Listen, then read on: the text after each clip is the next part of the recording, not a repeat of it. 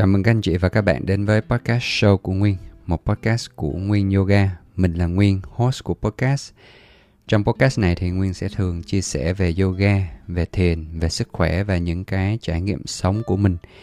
Các anh chị và các bạn có thể nghe podcast này ở trên YouTube hoặc các nền tảng khác như Spotify hay Apple Podcast. Ngoài ra thì Nguyên còn chia sẻ rất là nhiều bài viết và tài liệu miễn phí cũng như là video ở trên trang nguyên-yoga.com. Các anh chị và các bạn có thể ghé xem và cũng như là tải các tài liệu. Ở trong tập ngày hôm nay, Nguyên sẽ nói về một cái chủ đề mà mình rất là quan tâm, đó là tình trạng burnout, tình trạng kiệt quệ về tinh thần và thể chất. Tại sao mà Nguyên lại muốn nói về cái chủ đề này? Thì với các anh chị nào mà đã xem cái series về trầm cảm của Nguyên thì các anh chị đều biết là Nguyên biết đến cái bộ môn thiền là do một cái đợt mà mình bị trầm cảm, cho nên là tình cờ thì mình biết đến cái bộ môn thiền. Còn yoga thì do cũng một đợt mình bị burnout, mình bị kiệt quệ về tinh thần và thể chất, cho nên nhờ cái đợt đó mà mình biết đến yoga. Yoga và thiền là hai cái bộ môn mà đóng một cái phần rất là lớn ở trong cái cuộc sống của Nguyên. Và Nguyên muốn là sau này khi mà Nguyên kể sâu hơn về hai cái bộ môn này thì các anh chị biết là cái nguồn cơn hoặc là cái duyên nào hoặc là vì sự kiện nào mà nó đưa Nguyên đến hai bộ môn này.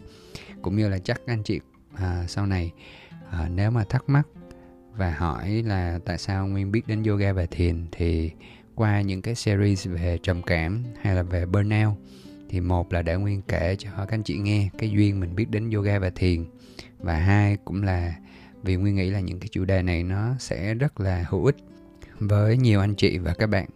Đầu tiên thì Nguyên cũng muốn nói thêm đó là cái sự khác biệt của burnout, nó khác với trầm cảm như thế nào. Với Nguyên thì Nguyên nghĩ là trầm cảm đó là những cái sự kiện mà nó phải hơi mang tính gọi là bi kịch một xíu. Tức là nó là những cái sự kiện mà nó thực sự là không vui cho mấy, hoặc là nó khá là tệ trong cái cuộc sống của mình, và nó dẫn đến những cái cơn trầm cảm thì nó mang thiên hướng rất là tối, rất là tiêu cực. Còn burnout thì burnout nó không nhất thiết là phải có những cái sự kiện gọi là xấu hay là tiêu cực. Burnout nó là cái tình trạng mà giống như là mình bị cạn kiệt về năng lượng, về tinh thần. Nó có thể xảy ra ngay cả khi mà cuộc sống của mình rất là bình thường. Tuy nhiên do burnout là do là cái tình trạng stress nó kéo dài và nó không được cân bằng ở trong cái việc gọi là kiểm soát stress cũng như là dành thời gian cho bản thân.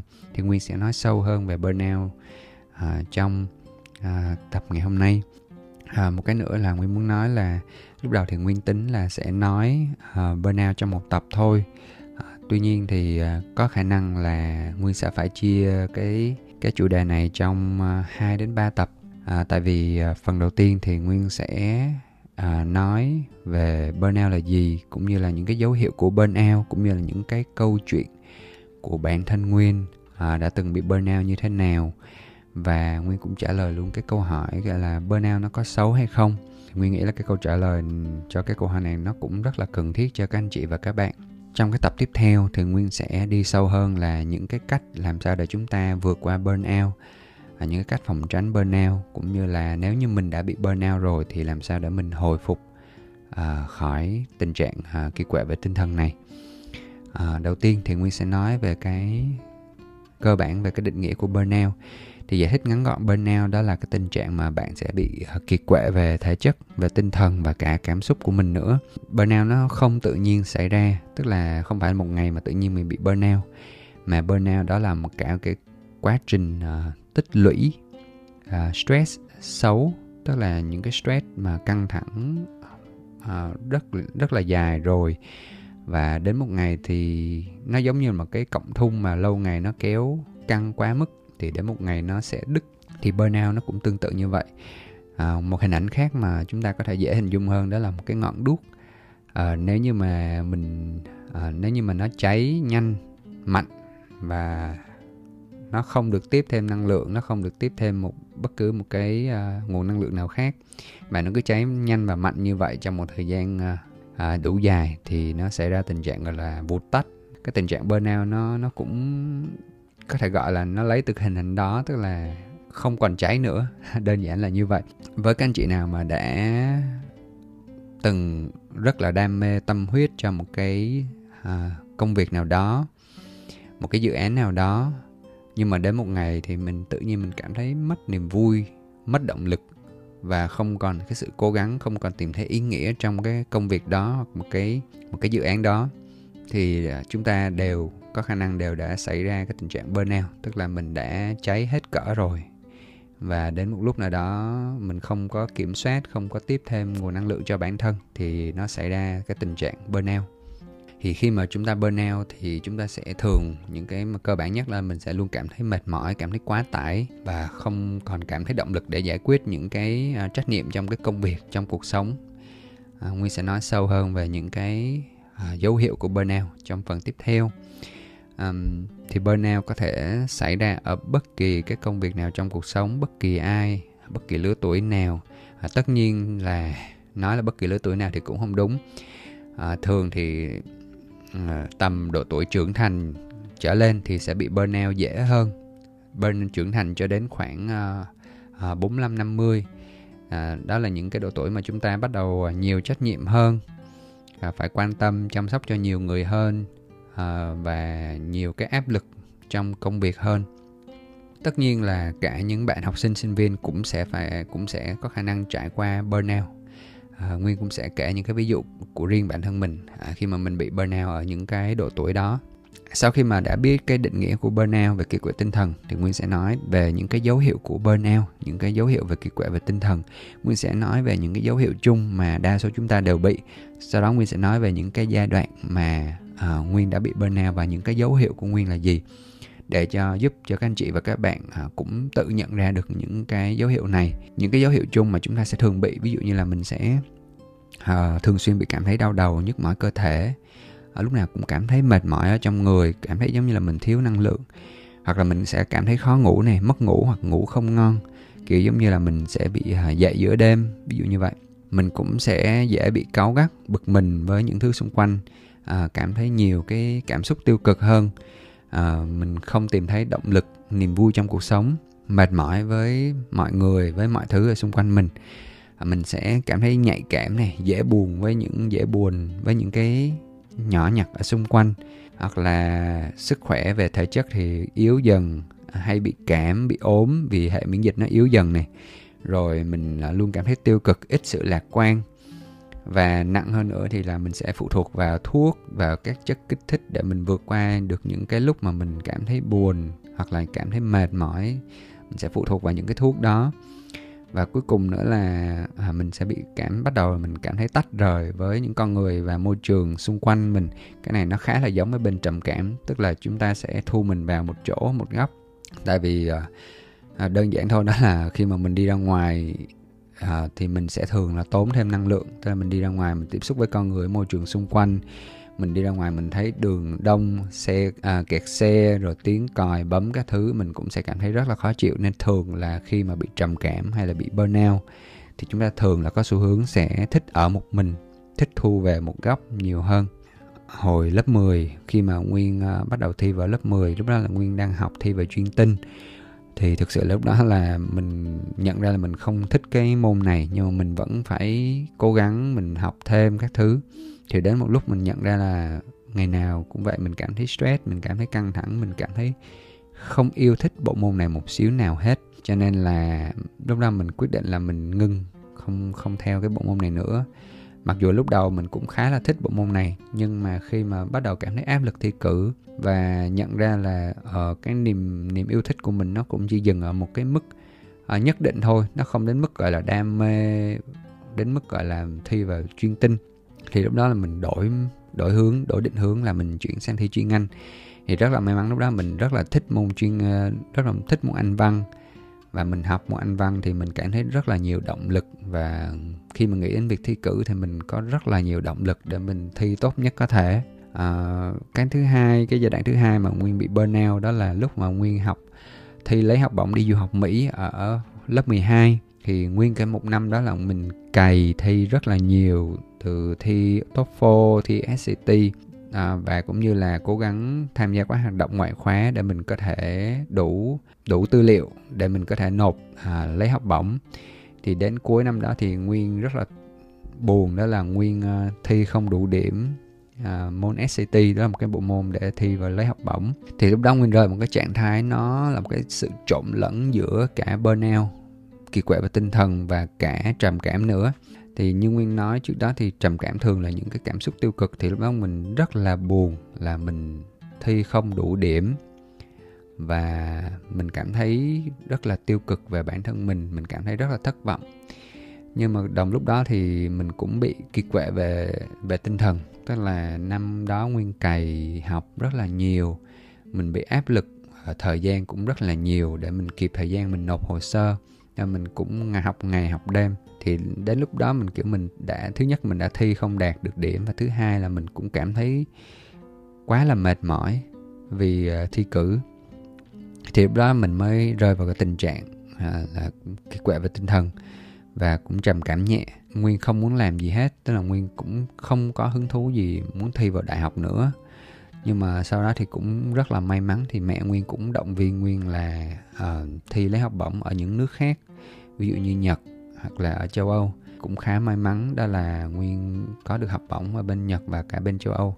Đó là lúc đó là Nguyên cũng đi du học, nhưng mà rất là tiếc là không đạt được ước mơ của mình, đó là đi du học Mỹ. Cái giai đoạn tiếp theo đó là khi mà Nguyên lên đại học năm 2, Nguyên bắt đầu bị áp lực về tài chính. Với các bạn nào mà đã nghe cái series trầm cảm thì cũng có Nguyên chia sẻ sơ qua về cái giai đoạn này rồi. Thì Nguyên áp lực về tài chính, thì năm 2 Nguyên muốn đi tìm một cái công việc để mình có thể bắt đầu kiếm tiền.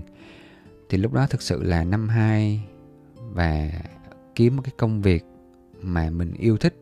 Bản tính Nguyên thì thích làm việc, thích làm cái gì đó mà mình phải yêu thích cơ, chứ không chỉ là làm việc kiếm tiền không. Kiểu đó mình mặc dù là mình biết là mình có thể kiếm những cái công việc ở các quán phục vụ, quán ăn, nhưng lúc đó mình cũng yêu thích cái bộ môn nhiếp ảnh, cho nên là mình thử nhìn xung quanh coi là nó có cái cơ hội nào hay không.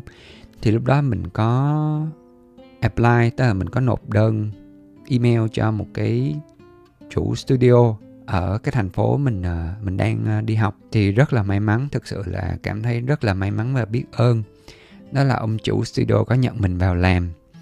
Và nó cũng thay đổi cái cuộc sống của mình rất là nhiều. Đó là cái lần đầu tiên mình cảm thấy là mình bắt đầu thực sự làm việc và mình làm được cái gì đó mình rất là yêu thích. Nhưng mà lúc đó là mình xin vào làm không công, tức là mình không lấy tiền.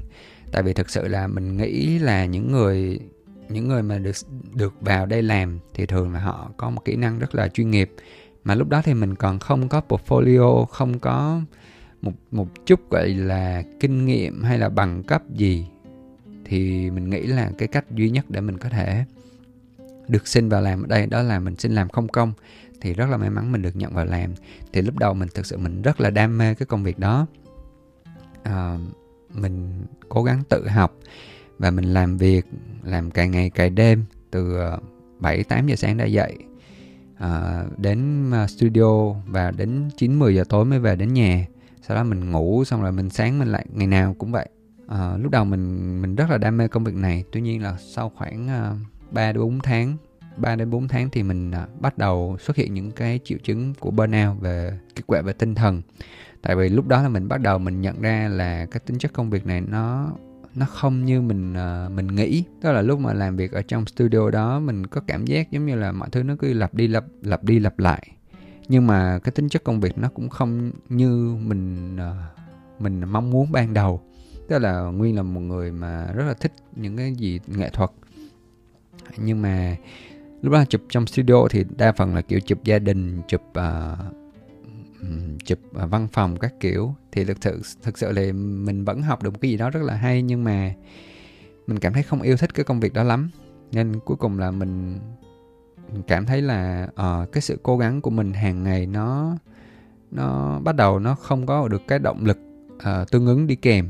Tức là mình bắt đầu mình thiếu động lực, và hơn nữa là lúc đó mình làm việc không công, mình không được trả tiền, đã không có nhiều cái động lực và cũng không tìm thấy được cái ý nghĩa đúng trong cái công việc.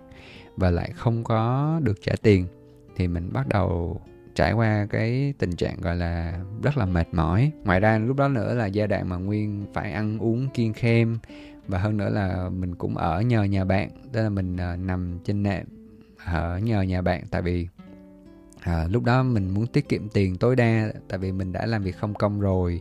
Hè thì mình ở lại đó để mình không có về nhà, cho nên là mình phải làm sao tìm cách để mình tiết kiệm tiền tối đa.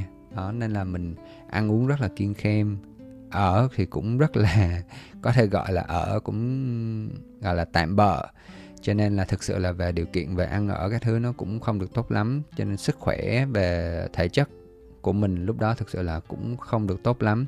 Đó là rất là nhiều yếu tố nó dẫn đến cái tình trạng mà kiệt quệ về tinh thần và thể chất. Và lần tiếp theo đó là Nguyên bị kiệt quệ về tinh thần là năm 2016 khi mà mình về Việt Nam. Và lúc đó mình đã bắt đầu là mình làm cái công việc mới, đó là mình buôn bán hàng online, buôn bán quần áo online. Thì lúc đó mình bắt đầu mình về Việt Nam và mình mở văn phòng để mình có thể scale, tức là mở rộng văn phòng, thuê nhân viên. Và đó là khoảng tháng 8 2016 và mình quản lý một cái có thể gọi là một cái công ty nhỏ, một cái team nhỏ khoảng 10 bạn. Lúc đầu thì cũng tương tự như công việc nhiếp ảnh, lúc đầu mình rất là đam mê và yêu thích cái công việc này và nó cũng cho mình rất là nhiều điều kiện về tài chính. Tuy nhiên đến một cái lúc khoảng 2-3 tháng ngày nào cũng vậy, từ sáng cho đến tối và phải quản lý rất là nhiều người, và dần dần ngoài ra là Nguyên cũng nhận ra là cái tính chất cái công việc mà mình đang làm nó không thực sự mang lại cái ý nghĩa cho mình. Mình nhận ra là những cái việc mà mình đang làm nó không đúng với lại cái giá trị sống của mình, cũng như là lúc đó cái môi trường làm việc ở đây nó không phải là cái văn phòng làm việc của mình, mà môi trường làm việc ở đây đó là cái ngành công nghiệp mà mình đang làm, cái ngành mà buôn bán quần áo online và thiết kế chạy quảng cáo online. Nó cũng rất là nhiều cái sự tiêu cực ở trong đó. Và hơn nữa, một cái nữa đó là mình cũng không quan tâm về sức khỏe thể chất. Trước khi mở văn phòng mình có đăng ký đi tập gym, nhưng mà sau khi mình mở văn phòng xong là mình bắt đầu là mình chỉ có làm việc từ sáng cho đến tối khuya thôi, và mình bắt đầu lười, mình bắt đầu bỏ, mình không đi tập. Đó, cho nên là cuối cùng nó dẫn đến tình trạng burnout. Thì lúc đó mình phải đưa ra một cái quyết định rất là khó khăn, đó là đóng văn phòng. Gọi là khó khăn tại vì thực sự là đó là mình phải có trách nhiệm với rất là nhiều người, tại vì mình thuê nhân viên và rất là nhiều bạn phụ thuộc vào mình, vào đầu lương của mình. Cho nên khi mà quyết định đóng văn phòng thì mình cũng cảm thấy rất là buồn, nhưng mà phải đưa ra quyết định đó, tại vì nếu không thì nó sẽ tệ cho cả bản thân của mình, cũng như là tệ cho cả công ty, cho cả văn phòng. Thì đợt đó thì sau khi mà Nguyên bị burnout xong, Nguyên có thể gọi là làm một cái gap year, tức là một cái năm mà mình có thể làm bất cứ thứ gì mình muốn, gọi là không phải tập trung quá nhiều vào khâu làm việc kiếm tiền hay là đi học một cái gì đó nghiêm túc, mà chỉ đơn giản là mình dành thời gian để mình khám phá định hướng tiếp theo. Trong cái năm đó thì Nguyên biết đến yoga. Đó cũng không phải là lần đầu tiên Nguyên biết đến yoga, nhưng mà Nguyên bắt đầu tập luyện nghiêm túc yoga. Nguyên cũng đi học yoga ở bên Ấn Độ để tìm hiểu thêm về bộ môn này. Sau đó thì Nguyên xác định thì đây là cái con đường nghiêm túc tiếp theo của mình, đó là theo đuổi cái bộ môn yoga và dạy yoga và thiền cho mọi người. Và cái lần gần nhất, lần cuối cùng mà Nguyên nghĩ là Nguyên bị burnout, đó là lúc 2020. Đợt đó thì ở Việt Nam thì chưa có bị Covid nặng, cho nên là các lớp yoga, lúc đó Nguyên bắt đầu Nguyên mở lớp yoga rồi, thì đợt đó là các lớp yoga nó chưa có bị đóng, cho nên Nguyên vẫn mở các lớp yoga. Và đợt đó mình cũng có những cái mục tiêu riêng cho bản thân mình về tài chính, cho nên lúc đó là mình bắt đầu mình mở nhiều lớp yoga hơn so với hồi trước. Ví dụ như hồi trước mình chỉ mở khoảng 2 lớp một ngày thôi, thì lúc đó mình mở 3-4 lớp một ngày, tại vì mình nghĩ là chắc mình vẫn có thể làm được thôi. Nhưng mà sau, tức là mình làm cái chuyện đó là nó kéo dài 6 tháng lận, tức là 6 tháng mình mở rất là nhiều lớp yoga và mình dạy ngày, dạy đêm thì cũng không đúng, nhưng mà dạy buổi sáng cho đến tối, Ở giữa các lớp thì có khoảng 1-2 tiếng để nghỉ ngơi, sau đó mình lại dạy tiếp. Và nó kéo dài khoảng bắt đầu 3-4 tháng là mình bắt đầu xuất hiện những cái triệu chứng burnout rồi. Tức là trước khi vào cái giai đoạn đó là Nguyên biết là Nguyên có khả năng rất là cao sẽ bị stress và sẽ bị burnout, cho nên là mình cũng chuẩn bị tinh thần trước. Tuy nhiên là khi mà burnout nó xảy ra thì thực sự là rất là khó để mình có thể gọi là tránh nó, nếu như mình không có những cái biện pháp cân bằng ở mỗi ngày của mình. Mình sẽ chia sẻ nhiều hơn về những cái phương pháp này ở cái tập tiếp theo. Thì lúc đó mình bị burnout và mình nhận ra là mình phải ngưng, không phải là ngưng lớp, nhưng mà mình phải cắt giảm số lớp lại, chứ nếu mà mình còn tiếp tục dạy nhiều như hiện tại thì khả năng rất là cao mình sẽ cảm thấy chán ghét cái công việc mà đi dạy yoga này. Mình sẽ không tìm thấy niềm yêu thích của cái công việc này nữa.